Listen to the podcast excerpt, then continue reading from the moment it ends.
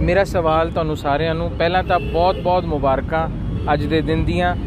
ਤੇ ਮੈਂ ਤੁਹਾਨੂੰ ਸਾਰਿਆਂ ਨੂੰ ਇਹ ਪੁੱਛਣਾ ਚਾਹਨਾ ਵੀ ਜੋ ਇਹ ਕਾਨੂੰਨ ਰੱਦ ਹੋਇਆ ਹੈ ਅੱਜ, ਕੀ ਤੁਸੀਂ ਉਹ ਤੋਂ ਸੈਟੀਸਫਾਈਡ ਹੋ?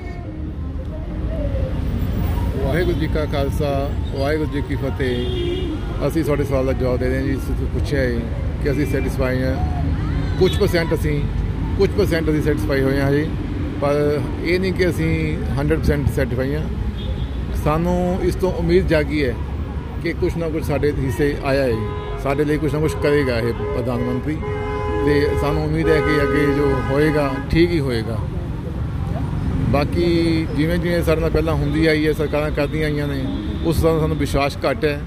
ਪਰ ਫਿਰ ਵੀ ਅਸੀਂ ਇਹ ਸ਼ੁਕਰ ਮਨਾ ਰਹੇ ਹਾਂ ਕਿ ਕੁਝ ਨਾ ਕੁਝ ਇਹਨੇ ਬੋਲਿਆ ਹੈ ਸਾਡੇ ਹੱਕ ਦੇ ਵਿੱਚ ਬੋਲਿਆ ਹੈ ਤੇ ਸਾਨੂੰ ਉਮੀਦ ਹੈ ਕਿ ਕੁਝ ਨਾ ਕੁਝ ਹੋਏਗਾ।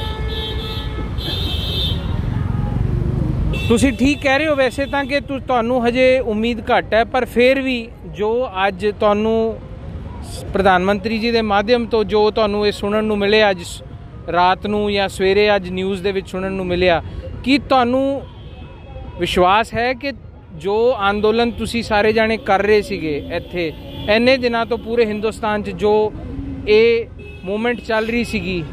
ਕੀ ਤੁਹਾਨੂੰ ਲੱਗਦਾ ਹੈ ਕਿ ਤੁਸੀਂ 50% ਅਚੀਵ ਕਰ ਲਿਆ ਹੈ? ਹਾਂਜੀ, ਸਾਨੂੰ ਲੱਗਦਾ ਕਿ ਅਸੀਂ 50% ਅਚੀਵ ਕਰ ਲਿਆ ਹੈ। ਪਰ ਦੇਖੋ ਆਪ ਵਿੱਚ ਸਮਝ ਕੀ ਹੁੰਦਾ ਹੈ। ਸਾਨੂੰ ਉਮੀਦ ਹੈ ਕਿ ਪ੍ਰਧਾਨ ਮੰਤਰੀ ਆਪਣੀ ਜਵਾਨ ਤੇ ਪੱਕੇ ਰਹਿਣਗੇ ਬਾਕੀ ਸਾਨੂੰ ਜੋ ਬਾਕੀ ਹਜੇ ਸਾਡੀ ਐਮਐਸਪੀ ਪਈ ਹੈ, ਸਾਨੂੰ ਉਹਦੇ ਉੱਤੇ ਵੀ ਲੜਨਾ ਪਏਗਾ ਤੇ ਸਾਡੀ ਲੜਾਈ ਜਾਰੀ ਰਹੇਗੀ। ਅਸੀਂ ਇਦਾਂ ਹੀ ਲੜਦੇ ਰਵਾਂਗੇ। થેન્ક યુ સર ધન્યવાદ